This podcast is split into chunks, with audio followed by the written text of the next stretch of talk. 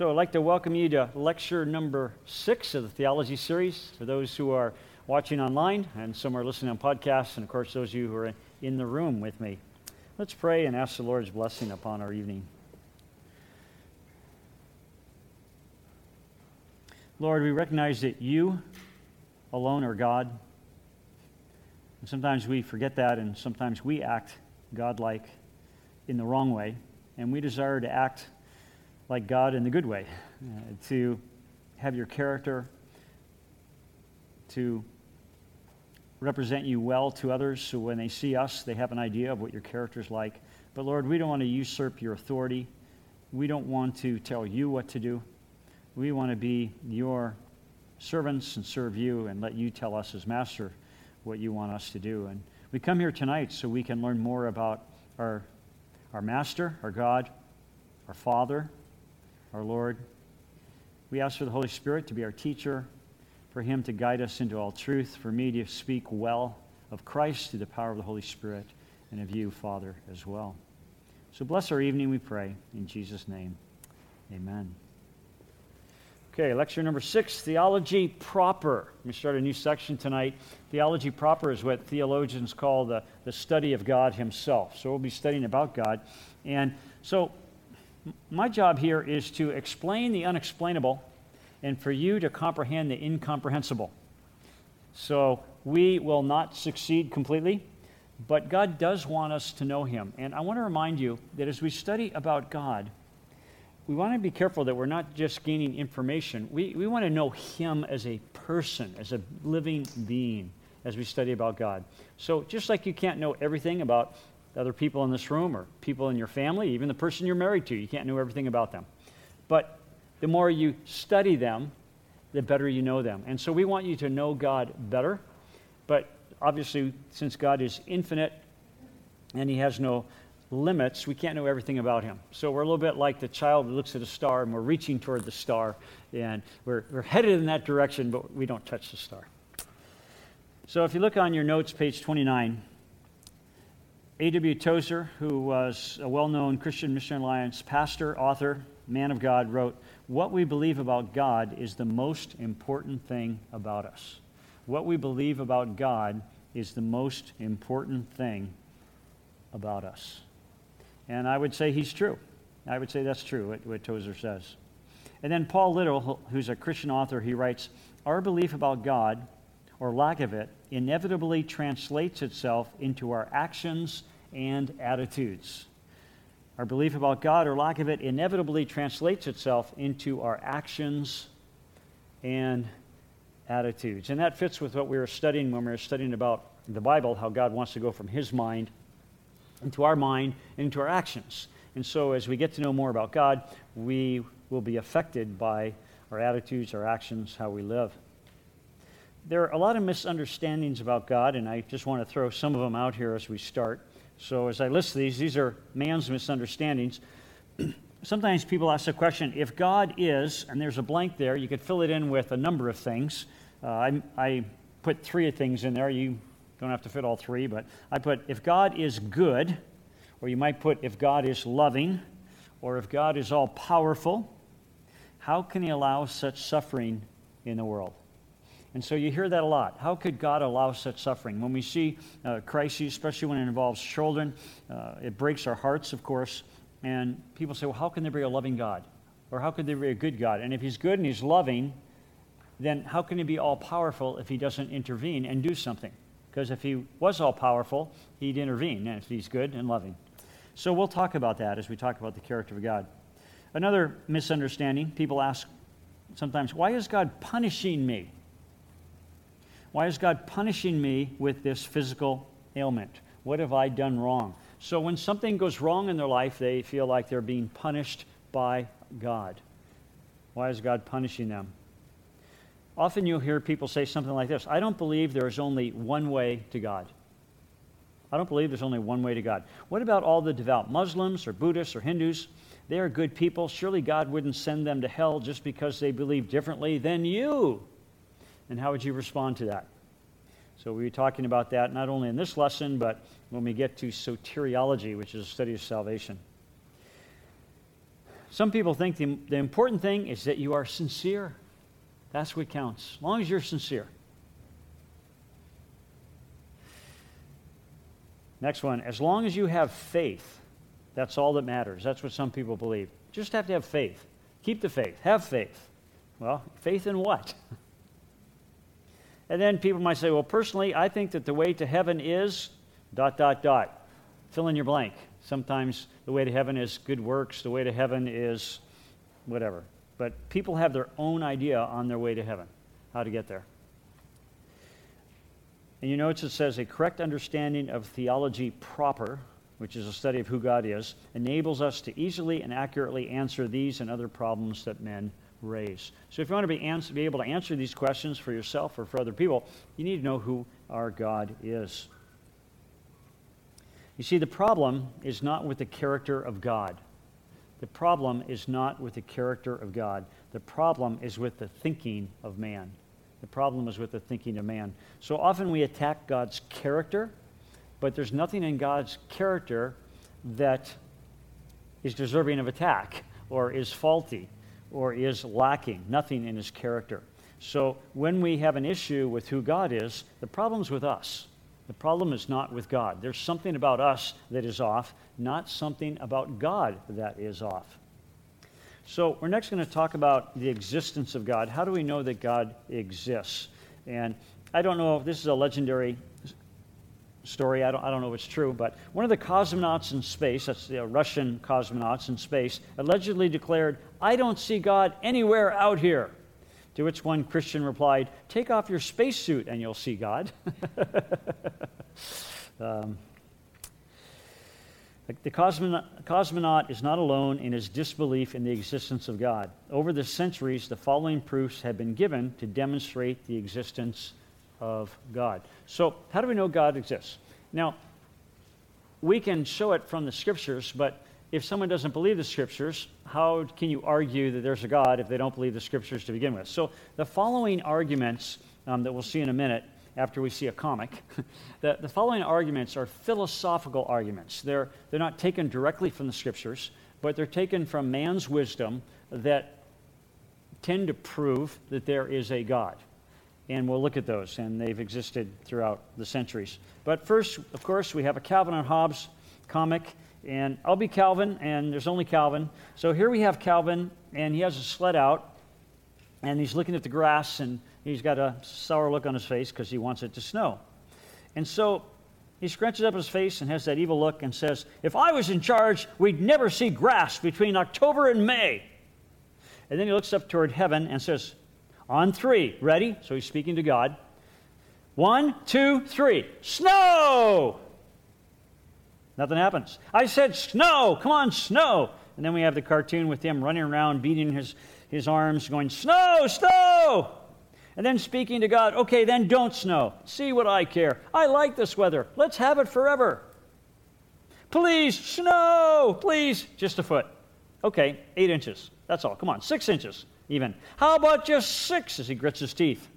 And then shouting to God, I'm waiting. And then he runs around in circles. Ah! And then he's all pooped. And he says to God, Do you want me to become an atheist?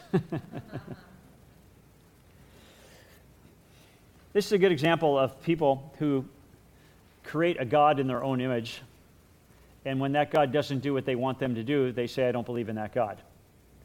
It's interesting, there was a university student, he went to a college, a Christian university, and he was struggling with his faith. So one day, this student who had been raised a Christian, going to Christian university, had an appointment with one of his professors.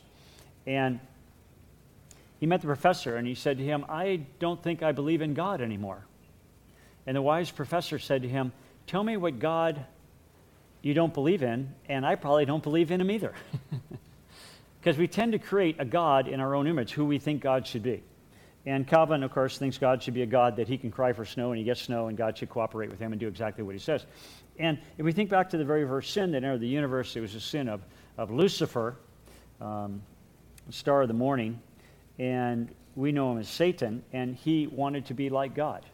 And that was a sin. And that's in Isaiah chapter 14. We'll talk about that when we get to hamartiology with sin. And then we think of Adam and Eve and the first sin that entered the human race. They wanted to be like God. And they were promised they could be like God if they ate the fruit, and they wanted to be like God. And ever since then, we tend to want to be little gods or we want to be like God. And so that, that's a danger for us. And we want to tell God what to do. And I remind you that we aren't to tell God what to do, He's to tell us what to do.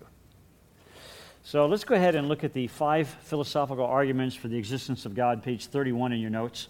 Um, first one, number one, it's called the universal belief argument. And it goes like this All cultures in every area of the world and in every time period have had or presently do have a belief in a supreme being. All cultures in every area of the world and in every time period have had or presently do have a belief in a supreme being. While the concepts of God are often distorted or misrepresented, nevertheless, the idea of a supreme being exists worldwide in every culture. Even atheistic culture believes in the idea of a supreme being, though denying his actual existence. Such a universal concept has no other rational explanation other than the explanation that a supreme being does, in fact, exist. So that's a pretty strong argument. Why does every culture everywhere have some kind of belief in a supreme being. And even the atheist believes the concept of a supreme being. Well, where do you get the concept, even to come up with the concept? So the argument is there must be a supreme being because every culture in all time periods have some concept of a supreme being. That's a philosophical argument. Well, we know why it's true because of the scriptures in Romans chapter 1, verses 18 to 21. Romans 1, 18 to 21. Apostle Paul's writing, and he says in Romans 1:18, "For the wrath of God is revealed from heaven against all ungodliness and unrighteousness of men who suppress the truth in unrighteousness." And that word suppress is the idea of pushing down, kind of like if you had a, a beach ball in the pool and you're trying to hold it under the water and it keeps popping up. That to deny God is like trying to hold a beach ball that's so big you can't hold it underwater. It keeps popping up. They're trying to suppress God. Because, and he says, because, verse 19, that which is known about God is evident within them. Notice, it's evident within them, for God made it evident to them. So every human being has the evidence of God within them. You have to suppress it. God put it in us to have a desire to know Him or to know about Him. And then it says, verse 20, For since the creation of the world, and this is a strong argument for creation, by the way, for people who don't believe in creation. Uh, it, for since the creation of the world, his invisible attributes, his eternal power and divine nature have been clearly seen. So, one of the things that's beautiful about the physical creation is the physical, cre- physical creation gives us visible examples of the invisible nature of God Himself. So when you see anything that's beautiful physically, that is a physical picture of the beauty of God. When you see anything physically that's powerful, that is a picture of the power of God and majesty and the expanse of the heavens and all those things. God put those things in creation so we go, wow, look at that. That's amazing. That's huge. That's beautiful. And that's to get us thinking about the nature of God the invisible nature. You can't see it, but you can see it in creation. So he says, For since the creation of the world, his invisible attributes, his eternal power, and divine nature have been clearly seen, being understood through what has been made, so they are without excuse. So we'll get into this when we talk about soteriology, salvation, and people talk about what about the so called heathen, the people who have never heard the gospel. Um, that's really a false argument. You, you can't make that argument because God said He's revealed Himself to everyone.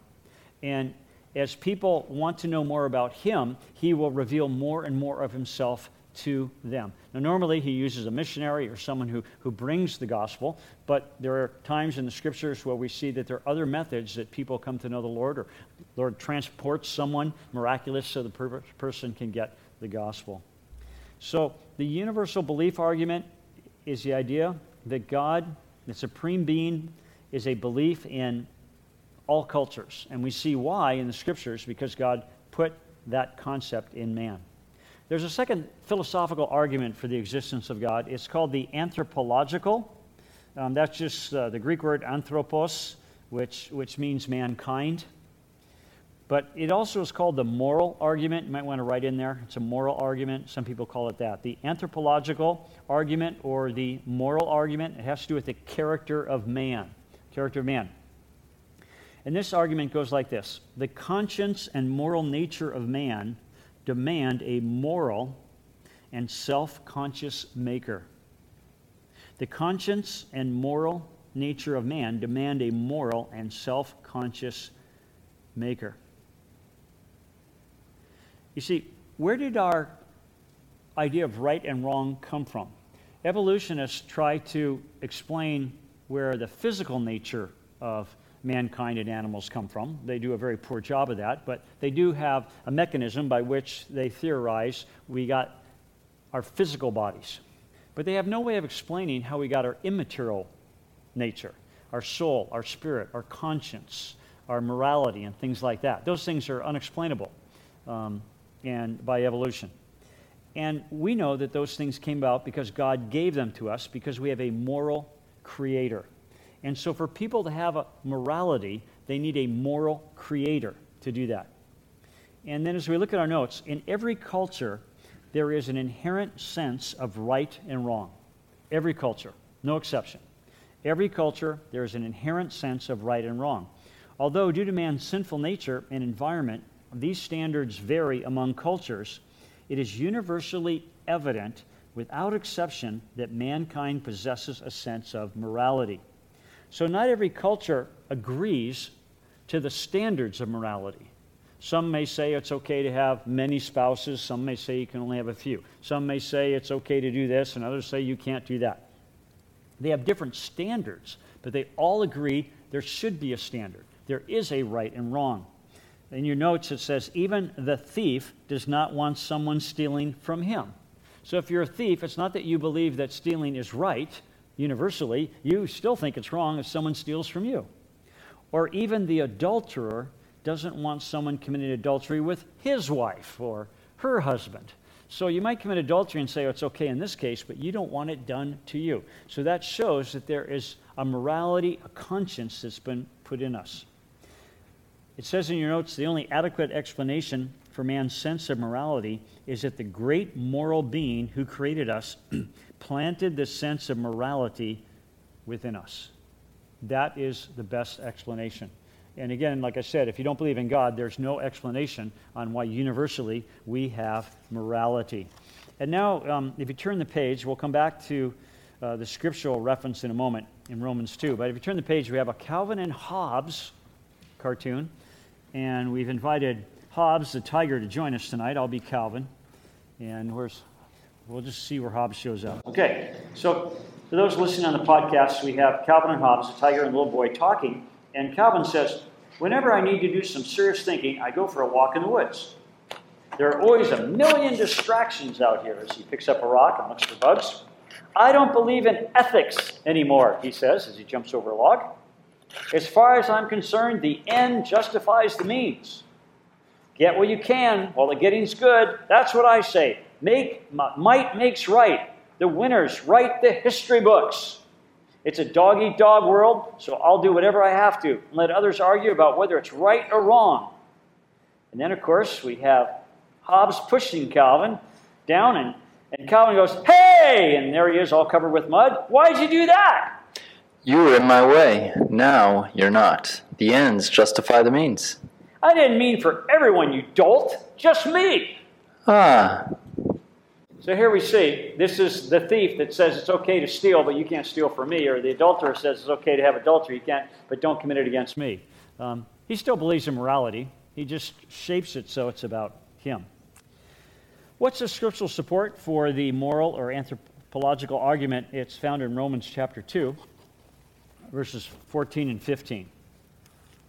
Romans 2, 14 and, and 15.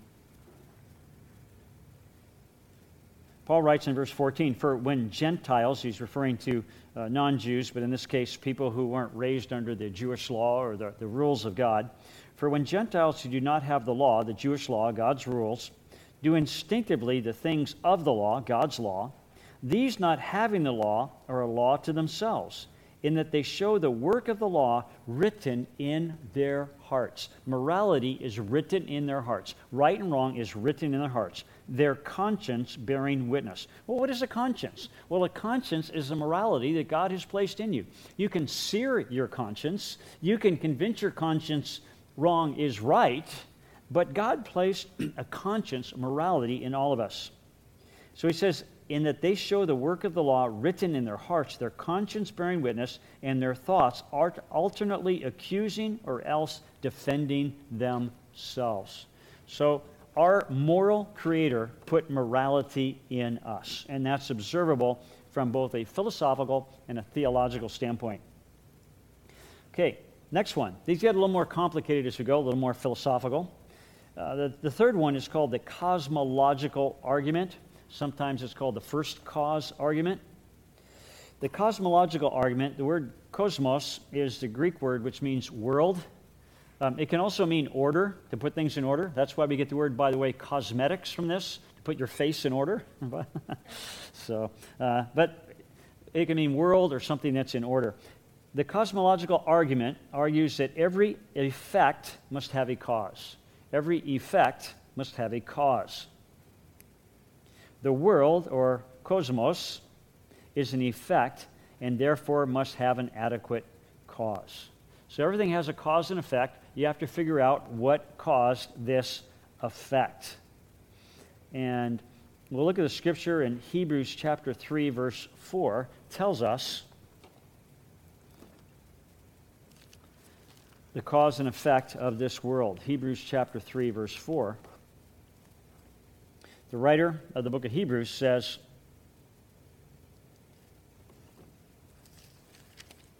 chapter 3, verse 4 For every house is built by someone, but the builder of all things is God. There's a cause and effect. When you see a house, you know there was something that caused that house to be there. And so when you see the world around us, you know someone, a builder, caused that to exist. So that's the cosmological argument. There's a cause and effect.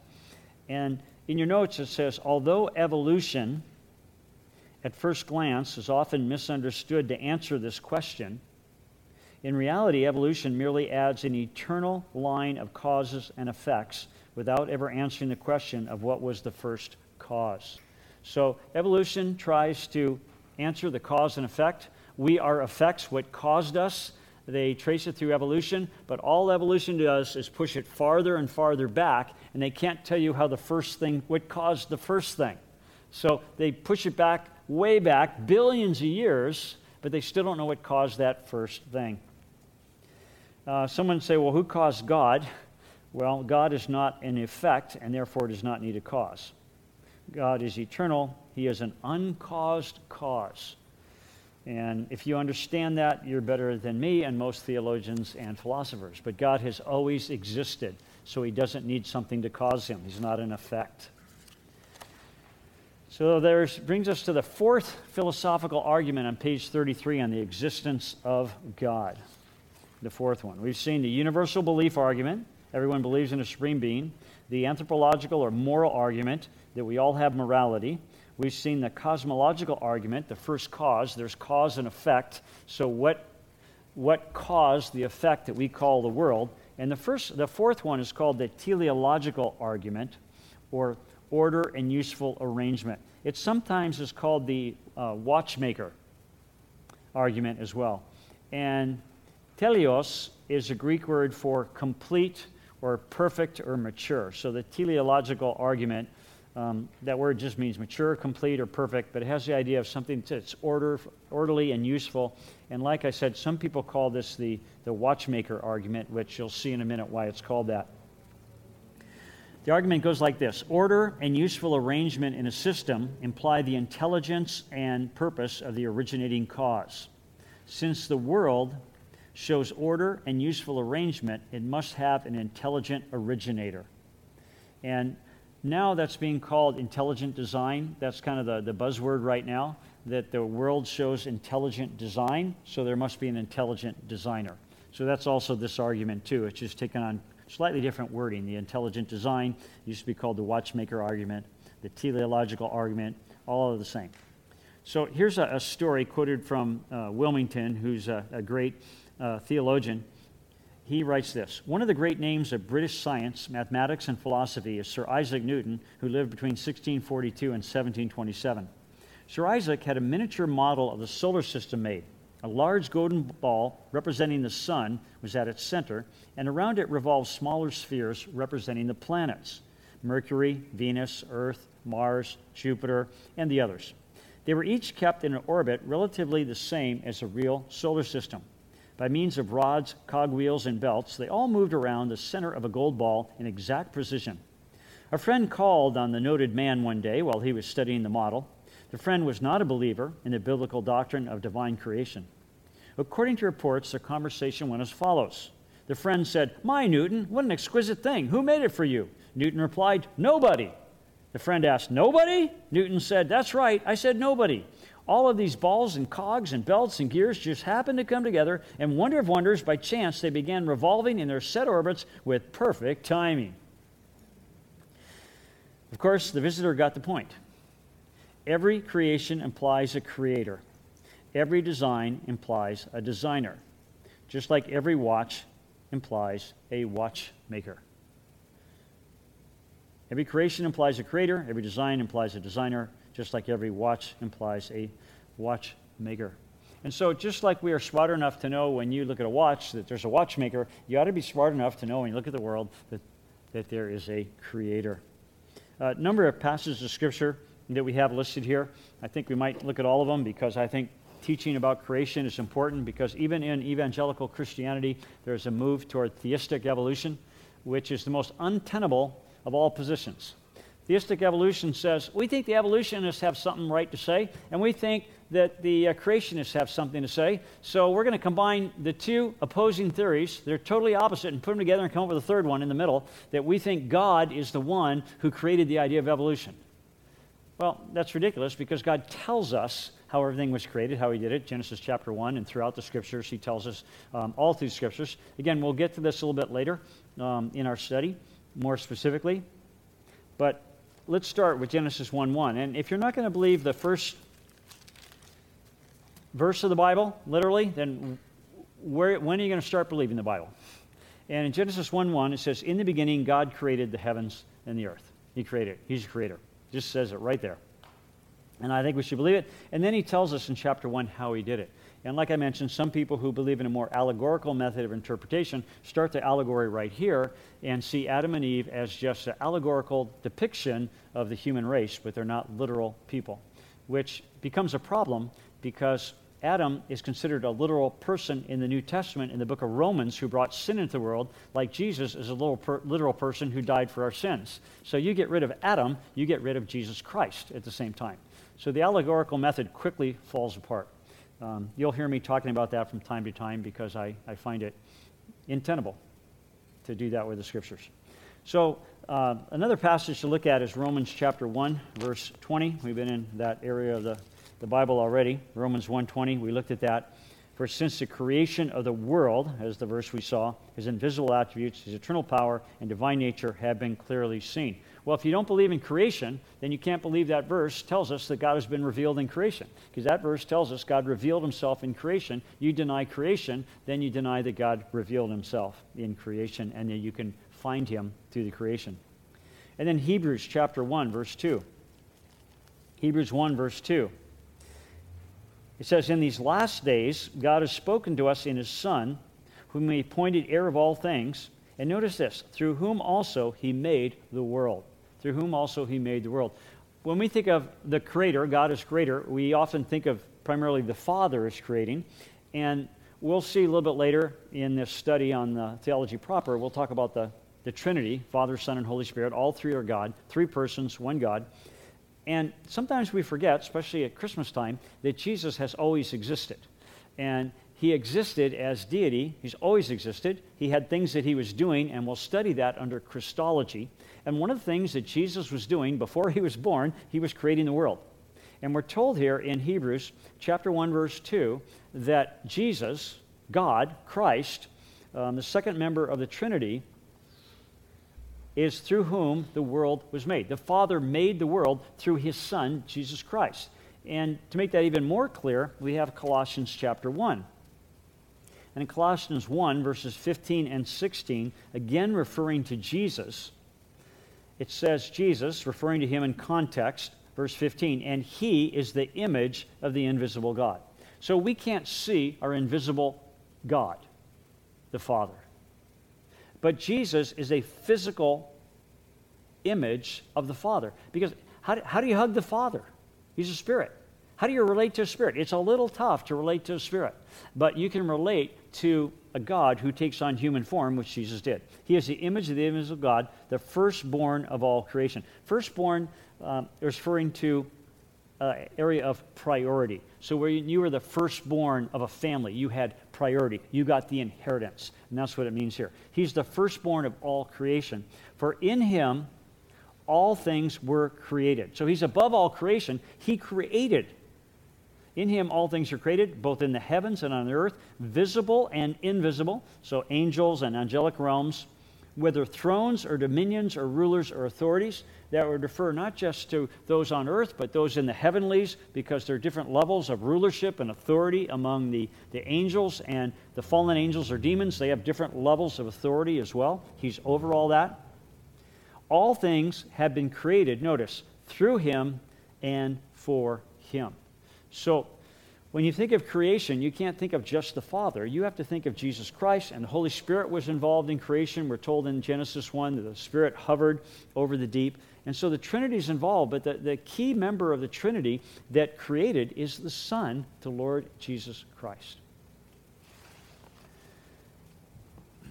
So this is the argument, the teleological argument. Like I said, it can be called uh, the argument from intelligent design that intelligent design requires an intelligent designer, a creation requires a creator. The last argument, oh, this one, this one's just absolutely mind blowing. The ontological argument. And ontos comes to the Greek word for being. So the ontological argument is an argument from being. It says this, and I'm quoting from Charles Ryrie Man has an idea of a most perfect being. This idea includes the idea of existence since a being otherwise perfect who did not exist would not be as perfect as a perfect being who did exist. Therefore, since the idea of existence is contained in the idea of the most perfect being, the most perfect being must exist.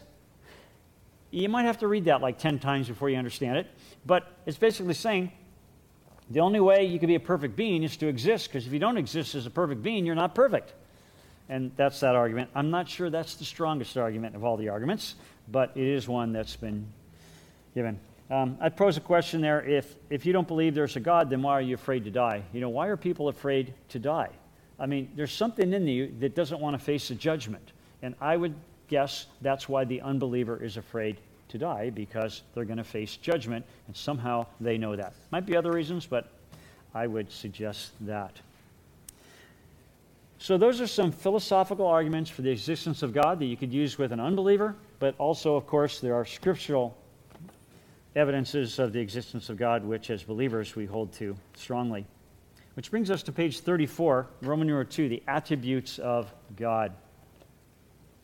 And we start off noting this God is more than the sum of his attributes. That's important to understand. We, we don't know all of God's attributes. We're going to study his attributes. Does he have more than this? Well, he must. God is infinite. Remember that infinite is a measure of space, eternity is a measure of time. So when we say God is infinite, that's limits. There are no limits. That's a measure of space. There are no limits. Uh, but when we talk about eternity, that's a limit of time. There's no limit in time as well. So I think I've used the example when a young lady is getting married, uh, she wants to know that her husband's going to love her with his whole heart, and that is a level of space. But she also wants to know that he's going to love her till death do us part. That's a measure of time. So you want great love, but you don't want it just for a couple minutes. you want it for your whole life. And you don't want a little bit of love for your whole life. So God is both infinite and eternal. So God is more than the sum of his attributes. We, we, we're going to point to them, but we can't even begin to totally describe them. He is knowable, yet incomprehensible.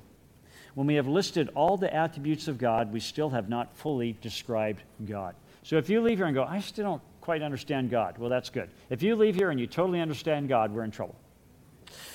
Your God is too small.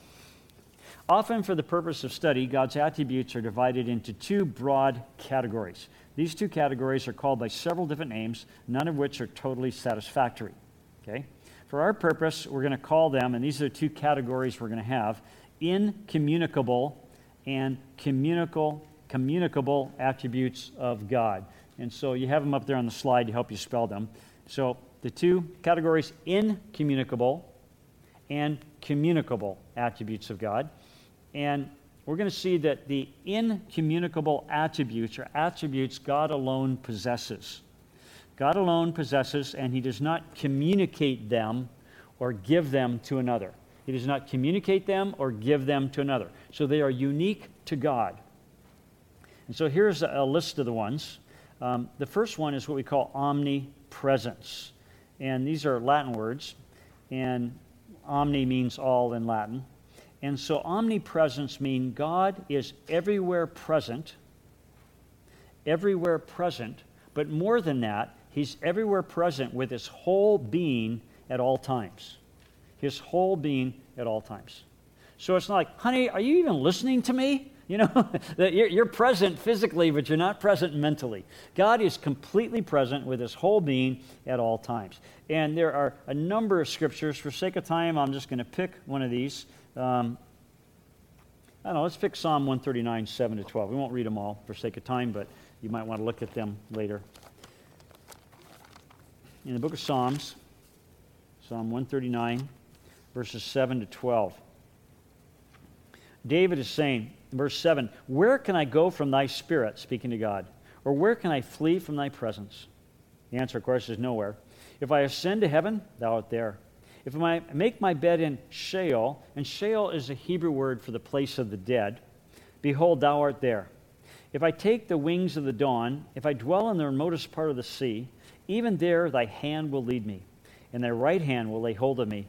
If I say, Surely the darkness will overwhelm me, and the light around me will be night, even the darkness is not dark to thee, and the night is as bright as the day. Darkness and light are alike to thee. And other passages that we're not going to look at say in Proverbs 15:3 that um, his eyes are in every place. He sees everything. So God is um, omnipresent. He's present everywhere. So then you get this question is God even present in hell?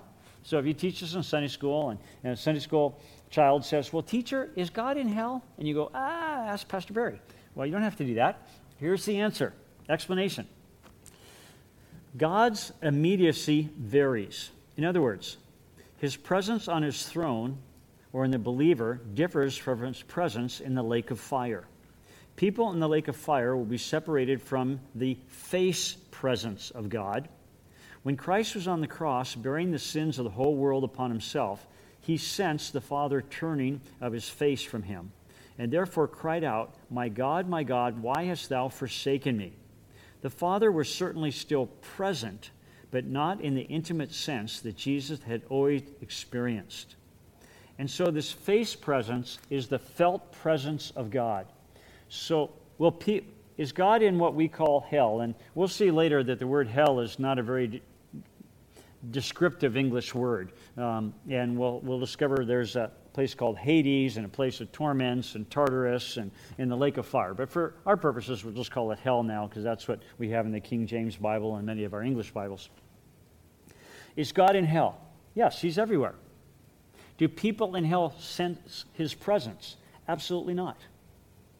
So they don't sense or feel his presence. He feels absent to them. And we have some scriptures that are helpful for us to look at at this time. Uh, let's look at 2 Thessalonians 1 9.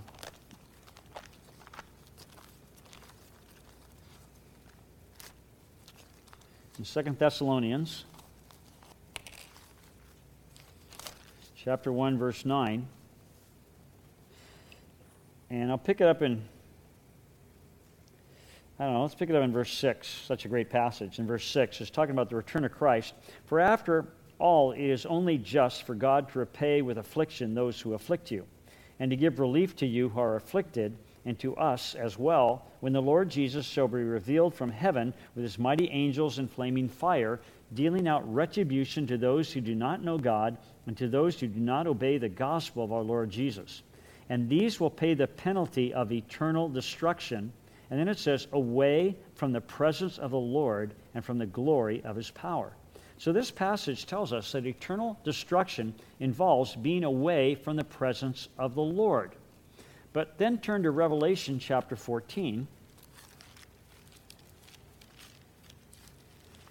And in Revelation chapter 14, verses 9 to 11.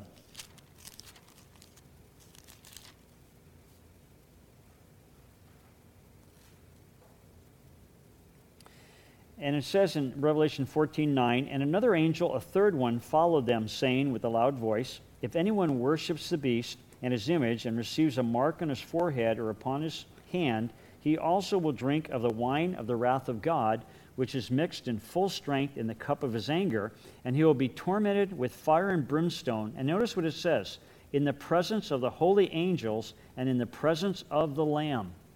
So, Revelation 14 says they'll be tortured in the presence of the Lamb. And 2 Thessalonians 1 says they will be away from the presence of God. How can both be true? Well, the explanation is, like I said, one is the felt presence and one is the actual presence. God is everywhere present at all times with his full being, but we don't always sense his presence. We don't feel his presence. And so the people in hell yes, God sees what's going on, but they don't feel his presence. They don't experience his presence. And we'll be talking a little bit more about hell and the afterlife, but often you have people jokingly say, Well, I want to go to hell because all my friends will be there. And they joke. Well, they have to remember that friendship is a heavenly concept, not a hell concept. Everything good is heavenly, everything bad is hell. So you can't impart heavenly concepts of goodness and friendship and love and assume that will be in hell. But we'll talk more about that when we get to the study of last things. So that's God's omnipresence. He is everywhere present with his whole being at all times, which brings us to a second incommunicable attribute, an attribute he does not communicate um, to other people, he does not give them to another, and that's omniscience. Omniscience. And omni is all, and in this case, science, I think, means knowledge. So all knowledge. God knows all things, both actual and potential. And we talked about this in a sermon recently. Often people realize God knows all things actual, but he also knows all things potential. And if you think about it, that has to be true because otherwise he can't tell you or warn you against what would happen if you make a bad decision or a good decision. He knows which way, ha- ha- which way it will go. How can God lead you or encourage you to go one way rather than another? But the only way he can lead you is if he knows both the actual and the potential. He knows what will happen if you choose this way and what will happen if you choose that way. So, looking at your notes, God knows all things, both actual and potential, whether they be past, present, or future, and He knows them perfectly, and He has always known them from all eternity. So, He knows everything that could have happened, as well as everything that will happen. And we will see a little bit later that God knowing something doesn't cause it to happen. It doesn't cause it to happen. Just because you know something doesn't mean that you cause it to happen. Um, a doctor might diagnose you with pancreatic cancer. He knows that means you're going to die. Well, he doesn't cause you to die. He just knows that's going to happen. It's a human example. God's knowledge is greater than that, of course. But just because God knows what you're going to do, it doesn't cause you to do it. He knows you're going to do it because you're going to do it. Um, a number of verses there. I think we'll, we'll skip those for tonight for sake of time. Uh, let's fill in your blanks here. God never discovers anything. God never discovers anything because he already knows it all. He is never surprised. He's never surprised. Uh, reminds me when I was in high school, my pastor, he, he tried to trick God sometimes. He'd pretend like he's going this way, and then he'd quickly turn around and go this way and go, God, did you know that? You know, and, and of course, God knew that. He is never surprised and never fooled. You can't fool God. You Can't fool him. You're never going to scare him by going boo. Okay? He knows everything. Um, again, we won't look up all these verses for sake of time, but Proverbs 15:3 say, "The eyes of the Lord are in every place." And in Psalm 147:5, his understanding is infinite. In Isaiah 40, it talks about who has taught your spirit. Uh, Isaiah 46, that he declares the end from the beginning. And in Matthew 10:30, the hairs on your head are numbered. So a number of scriptures so that God knows everything. That's omniscience. So then we come to the problem does God's omniscience on page 35 violate man's free will? Does God's omniscience violate God, man's free will? In other words, if he knows what you're going to do, how can you have a free will? And of course, the answer is no. Man's actions take place because God knows them. I mean, God, man's actions don't take place because God knows them. God knows them because they will take place but they're not causal. His knowledge is not causal, just like the example I gave of the, the doctor. Okay, let's look at the, the third attribute here omnipotence. So, omni, all, potence, power, all powerful. So, I'm going to ask you a trick question. I'll tell you it's a trick question so that you don't feel tricked. is there anything God can't do? And it's not really a trick question. You need to understand is there anything God can't do? And the answer is we think the answer is no. And the answer is actually yes. He's all powerful, but there are things that God can't do. do. Would you like to know the explanation of that? Yeah, absolutely. God is all powerful and able to do anything consistent with his own nature. That's the key. God is all powerful and able to do anything consistent with his own nature.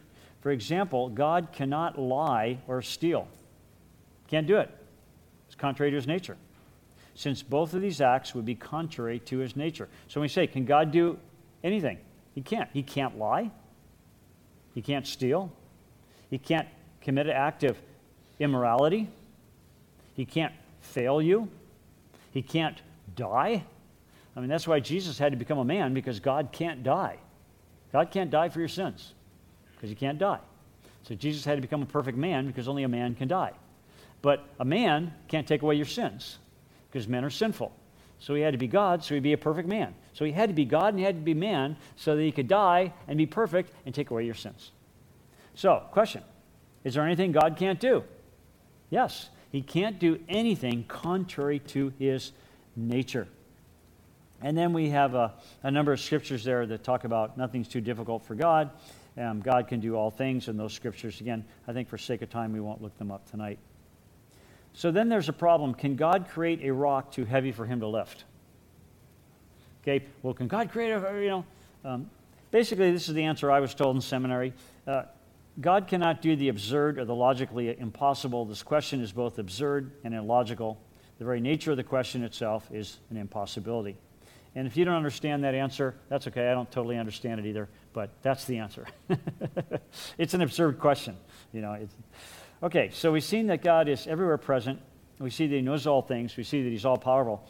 And the fourth one is immutability. Immutability. And that basically means that He doesn't change. He doesn't change. God, in His essence, that's in His being, who He is, um, God, in His essence, attributes, that's the blank there. God, in His essence, attributes, consciousness, and will is unchangeable. Is unchangeable. In other words, God never differs within himself.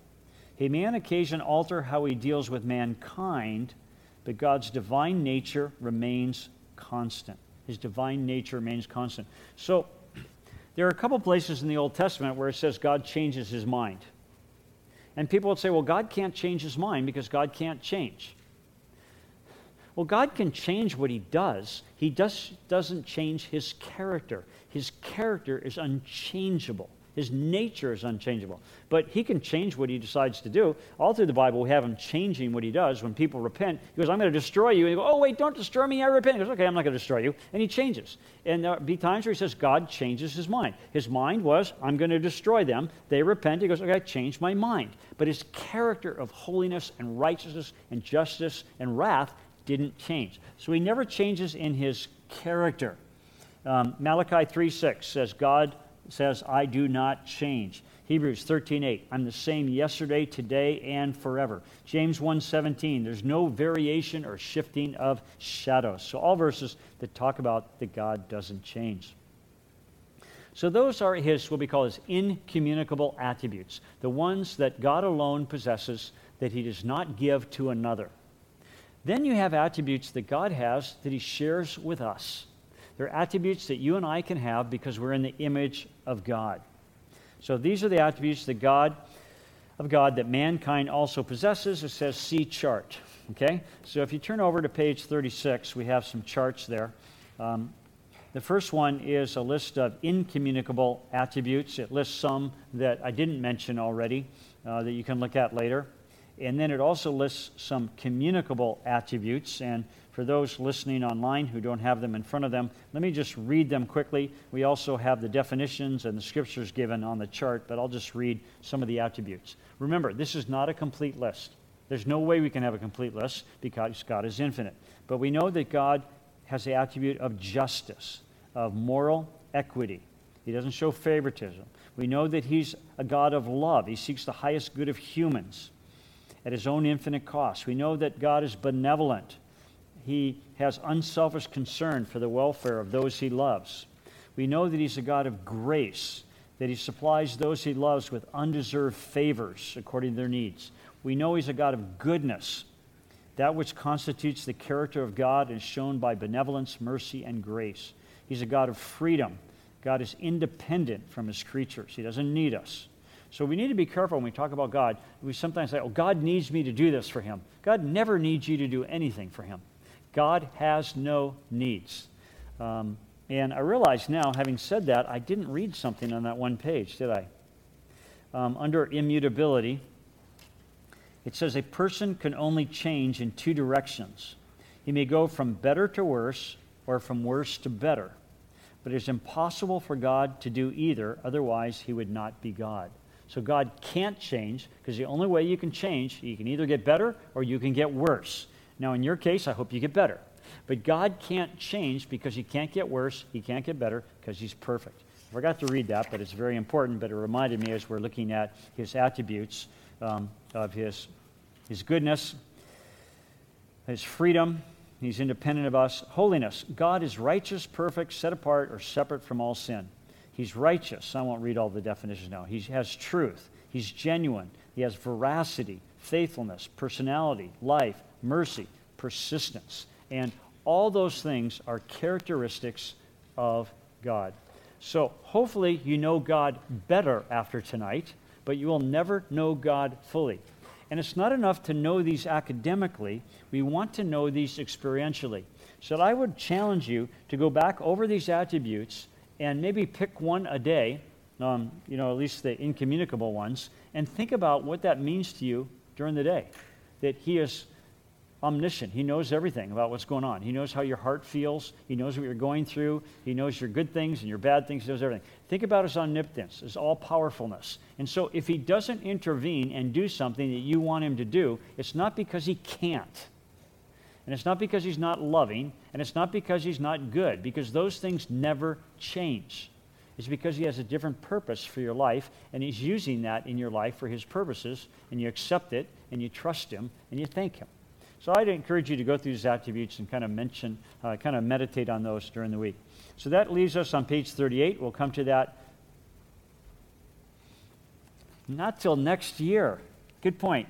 So we have a break, uh, Christmas break and New Year's break, and we come back together on January 7th, and we will continue on theology proper. So have a have a great Christmas and New Year's. People watching online and podcasts, I wish you that as well. Let's pray and we'll close tonight's session. Well, Lord, you're absolutely amazing, and you already knew that. but, Lord, we are discovering that more and more as we get to know you better. I would pray for each one in the sound of my voice that they would be challenged to meditate and think about and enjoy the attributes we've talked about and get to know you better. Lord, reveal yourself to us so we might know you better and serve you better for the glory of your kingdom. And it's in Jesus' name we pray. Amen and amen.